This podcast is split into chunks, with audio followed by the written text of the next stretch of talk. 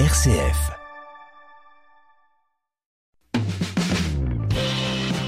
Entreprendre, l'aventure entrepreneuriale vendéenne.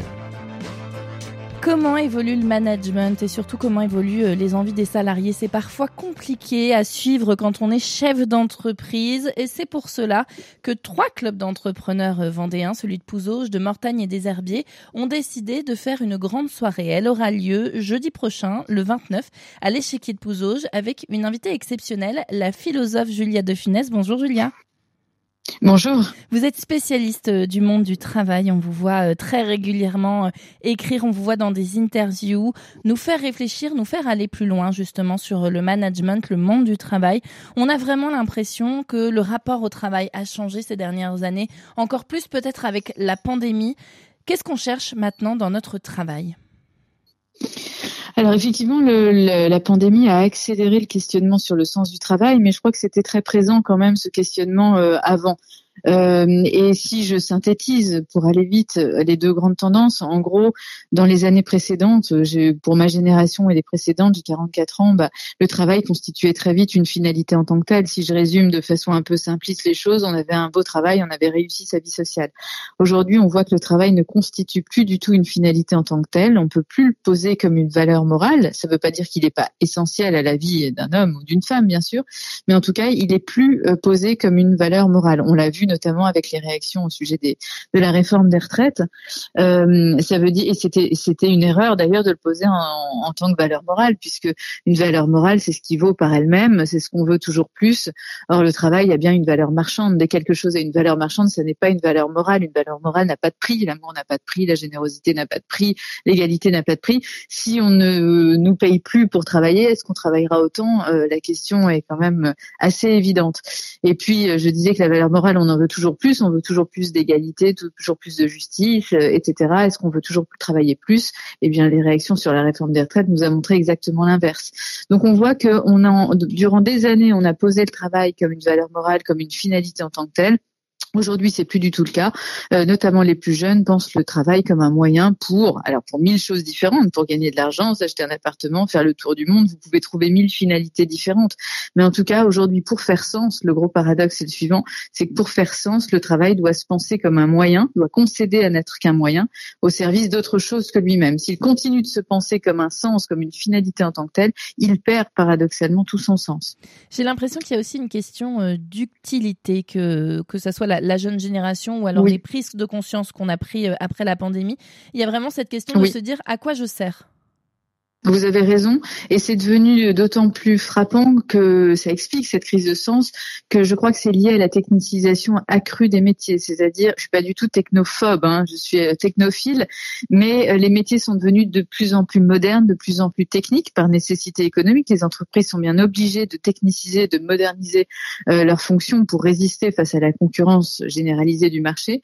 Mais la technique, c'est exactement l'inverse du sens. La technique, c'est le moyen, le sens, c'est la finalité. Quand vous vous apprenez une technique pour faire quelque chose, vous apprenez les moyens de faire quelque chose, mais c'est pas la finalité ultime. Si j'apprends une technique pour jouer au golf, je vais faire du practice, mais la finalité c'est de faire un parcours. Si j'apprends une technique pour jouer du piano, je vais faire mes gammes, je vais apprendre le solfège, mais la finalité c'est de jouer un morceau. Vous pouvez l'appliquer pour tout.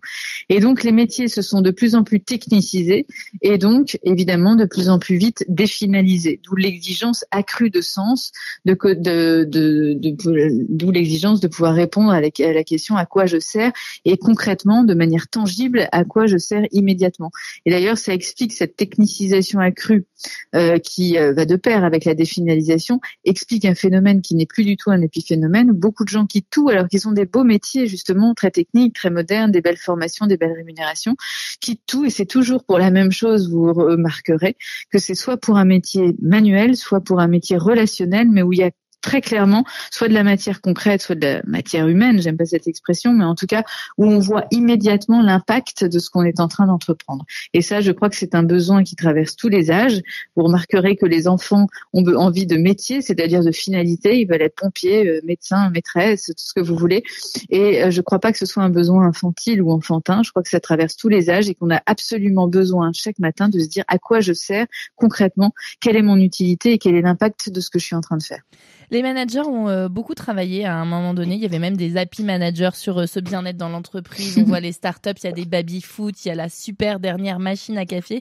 Et pourtant, ça ne suffit pas à euh, fidéliser les salariés et à faire qu'ils se sentent heureux dans leur travail. Comment est-ce que vous expliquez ça? Ah bah c'est votre pourtant qui m'inquiète parce que c'était évident que ça ne pouvait pas rendre les collaborateurs heureux ou alors c'est prendre les gens pour des imbéciles heureux. Et, pourtant, il y a eu beaucoup de formations euh, dans ce sens. Euh, oui, il y a de finesse. Oui, oui, bien sûr, mais c'était vain d'avance. Je vais l'expliquer philosophiquement. Euh, et effectivement, on a le bonheur ou le bien-être est une affaire existentielle très compliquée. Ça fait 25 siècles, les philosophes tentent de définir le bonheur. Chaque école philosophique a sa définition pour une raison bah, très simple, c'est que c'est indéfinissable universellement le, bonheur. Donc toutes les tentatives qui cherchent toujours à uniformiser, à homogénéiser le bien-être en faisant, en mettant en place des gadgets bonheuristes tels que ceux que vous avez euh, évoqués ou des parcours QVT, forcément c'était vain parce que le bien-être est une affaire subjective entre soi et soi-même. Euh, et le raisonnement, alors qui est plus pernicieux, c'est que beaucoup d'entreprises se sont engouffrées dans cette mode en disant euh, euh, en, disant euh, des gens heureux au boulot seront plus performants. Donc c'est pour ça qu'on s'occupe du bien-être et qu'on met en place tous ces artifices que j'appelle artifices bonheuristes. mais le raisonnement est un faux raisonnement parce que c'est pas parce qu'on est heureux qu'on va être plus performant. Quand est-ce que nous sommes heureux dans nos vies? Vous ferez recenser vos expériences significatives et déterminantes de bien-être. Vous verrez que c'est toujours la conséquence d'une action. On a rencontré quelqu'un, on a obtenu un diplôme, on a réussi quelque chose. Donc poser le bonheur comme une condition de performance est un, faux raisonnement, un paralogisme qui inverse la cause et la conséquence. C'est pas parce qu'on est heureux qu'on va être plus performant, mais c'est parce qu'on a la possibilité d'agir et d'être performant qu'on va se sentir plus épanoui et plus heureux dans son travail. Et je disais, euh, et les chiffres me donnent raison, parce que si vous regardez les études, il n'y a jamais eu autant de malheur, mal-être dans les organisations et d'arrêt de travail longue durée, alors qu'on n'a jamais autant parlé de bien-être dans les organisations depuis des années. Donc ça veut bien dire une qu'il y a eu une erreur d'aiguillage et que le bien-être des collaborateurs ne peut évidemment pas se réduire à des euh, beaucoup de bonbons, des smoothies bio, des rooftops végétalisés, des baby-foot et des billards. Il dépend de choses bien plus existentielles, plus compliquées que j'essaie de moi d'expliquer en conférence euh, et qui dépendent vraiment de la reconnaissance, de l'autonomisation, du sens qu'on accorde à son à son à son métier ou à son entreprise, enfin de choses plus complexes bien sûr que ces euh, joujoux qui font bien, qui sont fun et cool. Je le je le concède volontiers et je suis pas pour un cadre de bureau austère, mais je suis pas pour non plus imaginer que ça puisse rendre des, gens euh, véritablement épanouis dans leur travail. Vous l'avez euh, évoqué, euh, Julia de Funès, le mal-être au travail. Effectivement, on en parle énormément. On a parlé il y a quelques jours, là, le gouvernement du nombre d'arrêts de travail qui était toujours en augmentation. Vous avez beaucoup écrit sur le burn-out. Comment est-ce qu'on explique que ce mot soit tant à la mode et qu'on ait l'impression qu'il y ait de plus en plus de burn-out dans notre société?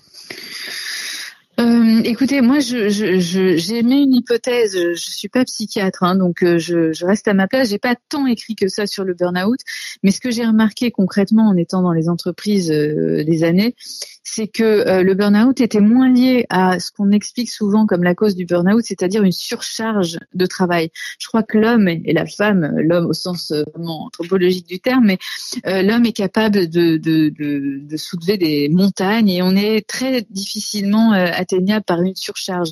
Je crois que c'est une surcharge, mais qui est liée surtout à l'absence de sens, à l'absence de reconnaissance, à l'absence d'autonomie. Donc on est pétri, on est pris, on est enserré dans des injonctions parfois contradictoires on sait plus où on va, on voit plus la direction. Et là, effectivement, ça surchauffe et ça grille d'une certaine façon et ça anéantit l'individu. Donc je le relis quand même, mais vraiment, euh, je le fais modestement et je prétends pas du tout euh, rentrer dans les arcanes psychologiques du burn-out. C'est pas mon domaine, mais je l'explique quand même par une surcharge liée vraiment à l'absence de sens et à l'absence de reconnaissance de la part de son management, plus qu'à une surcharge, juste une accumulation de dossiers qui en général on, on peut, euh, dans, dans la majeure partie des cas, on peut, on peut gérer progressivement. On a euh, en Vendée une spécificité, belle spécificité, ce plein emploi qui fait que toutes les entreprises de notre région ont du mal à recruter. Pourtant, les offres sont belles. Les entrepreneurs nous disent qu'ils font euh, des euh, efforts sur l'argent, sur le salaire, qu'ils revalorisent, même pour des métiers ouvriers. Comment ça se fait, avec votre regard de philosophe, qu'on n'arrive pas à convaincre les gens de venir travailler dans une région qui est pourtant côtière et qui est pourtant dynamique? Alors écoutez, je pense que la difficulté d'attractivité et de recrutement est même pas liée, alors ça accentue la difficulté, mais n'est même pas liée à la situation euh, territoriale euh, ou géographique. Toutes les entreprises, même à Paris, vous prenez le centre de Paris, toutes les entreprises ou presque ont des problèmes d'attractivité et de recrutement. Donc je crois que le problème est plus structurel que euh, géographique et je l'explique comme ça. Là aussi, c'est une tentative d'explication, on n'est jamais sûr, mais je crois que l'entreprise, comme ce que je disais sur le travail au tout début de l'interview, je crois que l'entreprise ne constitue plus du tout une finalité et un but en soi. Avant et depuis des années, euh, on rentrait dans une belle entreprise, on avait une belle identité de marque ou une PME familiale qui avait de l'impact. On était très fiers d'appartenir à ce groupe ou à cette entreprise. Aujourd'hui, si toutes les entreprises ont des problèmes d'attractivité, c'est bien que les entreprises ne constituent plus du tout des buts en tant que tels. Donc on a un rapport plus consommatoire, plus consumériste, si vous voulez, à l'entreprise. Et euh, le gros paradoxe, c'est que l'entreprise, là aussi, si elle ne se positionne pas aujourd'hui comme un moyen au service d'une cause qui l'excède, elle ne fait absolument plus sens. Les seules entreprises que je connaisse qui n'ont pas trop de problèmes d'attractivité et de recrutement sont celles qui répondent à une raison d'être, une mission, que ce soit environnementale, humanitaire, sociétale, peu importe, mais qui ont une raison d'être incarné et véritable. Ça impacte énormément l'individu et notamment les plus jeunes de dire je vais je vais bosser dans cette boîte là plutôt que dans telle autre parce que celle-ci répond euh, à un enjeu qui me qui qui qui m'importe qui m'apporte et qui m'importe pardon euh, et qui m'impacte. Quand tout à l'heure on parlait des métiers tangibles, quand les métiers deviennent très techniques, bah, la seule façon de se sentir utile c'est d'avoir une responsabilité au sujet d'une cause grande, une cause noble, une cause. ça ne veut pas dire que je dénigre le profit de l'entreprise pas du tout. Hein. Mais au profit de l'entreprise aujourd'hui, il faut absolument adosser un projet euh, d'envergure, sinon effectivement pour les plus jeunes générations qui, sont très très engagées sur certaines causes, l'entreprise ne fait absolument plus sens. Donc là aussi, c'est un repositionnement, je crois, de l'entreprise à penser, un changement de paradigme euh, et, euh, concéder à faire de l'entreprise un moyen au service d'une cause qui l'excède. On en revient à cette question euh, à, quoi je sers. Il y a un autre euh, mot euh, qu'on voit beaucoup en ce moment dans l'actualité, Juliette de Funès, c'est l'intelligence artificielle. Qu'est-ce que ça va avoir comme impact sur le management, sur le recrutement, l'entrée de ces intelligences artificielles dans le monde du travail? Bah écoutez, ça aura l'impact qu'on souhaite euh, avoir. Je crois qu'on est encore maître et qu'on on fera ce qu'on veut de ces nouvelles technologies. Soit on en fait des puissances autonomes qui viennent nous remplacer et on se laisse complètement dépasser par ces machines en se mettant nous-mêmes sur des rails procéduraux que je critique dans bon nombre de mes livres, en se mettant sur de l'automatisme, sur du sur des normes comportementales, normes langagières, normes managériales. On applique pour appliquer et résultat, bah, on est une machine et une machine assez bas de gamme à l'heure de l'intelligence artificielle, soit on en fait des moyens à notre service. Et là, il faut absolument qu'on mise, qu'on capitalise, qu'on cultive ce qu'on a de spécifiquement humain. Euh, on a des qualités qui, pour l'instant, n'appartiennent pas à la machine. Dans 20 ans, j'en sais rien. Mais aujourd'hui, quand on parlait euh, de la question de la réflexivité sur ses propres actions, euh, cette, euh, ce questionnement sur le sens, sur l'utilité de ce qu'on fait, ça c'est évidemment une qualité intrinsèquement humaine. Même l'IA forte ne se pose pas la question du pourquoi je fais ça, à quoi je sers. C'est pas du tout dans son registre. Quand je parle de reconnaissance ou de confiance, évidemment que ça aussi c'est de l'ordre de, de presque l'irrationalité. Si vous reprenez l'étymologie du mot confiance, c'est vraiment lié à la foi, à la croyance, et c'est pas du registre de la machine. Euh, il y a mille choses que je, bah, évidemment qu'on n'a pas le temps de détailler ici, mais qui appartiennent vraiment à, euh, à, l'humain. Donc, si vous voulez, pour moi, je vois vraiment les nouvelles technologies comme une chance, d'une certaine façon, de cultiver ce qu'on a vraiment spécifiquement humain, parce que depuis des années, vous entendez dans les organisations et les entreprises, oui, on va remettre l'humain au cœur, on va remettre l'humain au centre, etc. Sauf que la plupart du temps, c'était vraiment du pipeau ou du slogan ou de la flûte, si vous voulez. Mais la véritable, pour vraiment mettre euh, l'humain cœur de l'entreprise, il faut cultiver ce qu'on a de spécifique. Et là, l'arrivée des nouvelles technologies nous oblige, d'une certaine façon, à, capitaliser là-dessus et à développer euh, ceci. Alors vous allez me dire oui, mais il y a des gens qui veulent pas développer euh, euh, l'autonomie, la reconnaissance, tout ce qui n'appartient pas à la machine. Oui, mais c'est le mauvais pari parce que si effectivement on se met sur du protocolaire, là la machine nous dépasse et nous remplace très vite. Donc voilà, je vois pas d'un œil très inquiet euh, les nouvelles technologies. Je crois au contraire que ça peut être une chance pour euh, humaniser les relations au travail et miser sur ce qu'on a vraiment de spécifiquement humain. J'entends tous vos arguments, je, les approuve même, euh, Julia de Funès. Cependant, je me mets à la place du chef de PME à qui on dit tu vas voir l'intelligence artificielle, ça va te permettre de faire le tri dans les CV. pour le recrutement, ça va être bien plus facile.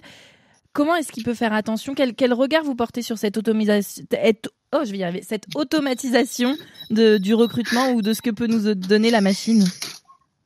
Euh, écoutez, la machine a des grandes, une grande utilité et même je le vois dans le milieu médical, heureusement qu'elle peut trier et qu'elle peut euh, regarder plus vite une masse importante euh, de données. Mais si vous prenez l'exemple du recrutement, moi j'ai travaillé dix ans en recrutement, vous vous rendez compte que c'est pas du tout de l'ordre de l'algorithmique et du rationnel.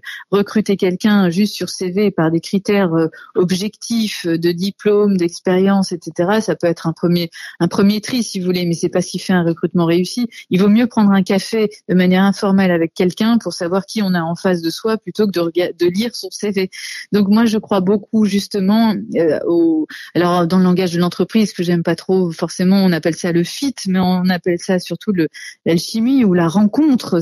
Jamais aucune intelligence artificielle ne remplacera une rencontre humaine et il n'y a que la rencontre pour réussir euh, un recrutement et encore c'est un pari hein, c'est un pari sur l'inconnu le recrutement. Donc vous voyez bien que c'est de l'ordre de l'inconnu, de l'incertitude absolue et ça c'est pas du tout du registre de la machine. Donc on peut l'utiliser dans un premier temps évidemment pour trier une masse considérable de CV, mais après ça ne remplacera évidemment jamais la rencontre humaine. On a beaucoup parlé euh, de quête de sens, euh, Julia de Funès, depuis euh, le début de cet entretien autour du travail. Oui. J'aimerais savoir quelle place occupe la foi dans le monde de l'entreprise et dans ce rapport qu'on peut avoir au travail. Alors la foi, alors si vous l'entendez au sens religieux du terme, chacun fait bien ce qu'il veut. la foi est une histoire d'affaires personnelles. Mais euh, si vous prenez, je crois que le management est acculé aujourd'hui à devenir un management vraiment de la confiance. On n'a plus, dans la plupart des cas, on n'a plus les collaborateurs sous l'œil en permanence avec euh, avec euh, le, télétravail qui s'est mis en place en un temps record depuis les années Covid. Donc on est obligé de faire confiance. On est obligé de euh, de parier sur l'inconnu justement. Et vous savez bien que la confiance, l'étymologie du mot le dit, ça veut dire avec foi, euh, avec foi. Et donc on est obligé de parier sur une incertitude, de parier sur quelqu'un. Et le management est obligé, je crois aujourd'hui, de devenir un management la confiance. Donc il y a une présence de la foi, mais pas au sens religiosité du terme, mais au sens pari sur l'inconnu, qui est de plus en plus importante parce que euh, les collaborateurs sont moins euh, enfermés euh, dans des open space, on les a moins sous l'œil, on les voit moins, donc on est obligé de faire confiance évidemment aux collaborateurs. Le c'est très rentable d'ailleurs d'être dans ce registre de la foi, de la confiance, de la croyance en l'autre. La, la, la, confiance améliore toujours les comportements humains. Si vous regardez les études là sur le télétravail, les gens ne travaillent pas moins ou moins bien en télétravail. Ceux qui ne travaillent pas en télétravail sont ceux qui de toute façon ne travaillent pas au bureau. Il y a en général une grande cohérence les, entreprises qui euh, euh, expérimentent la semaine de quatre jours, les gens ne travaillent pas moins ou moins bien en semaine de quatre jours. Ils veulent se montrer à la hauteur de cette confiance et de ce, oui, de ce, de cette chance qu'on leur laisse.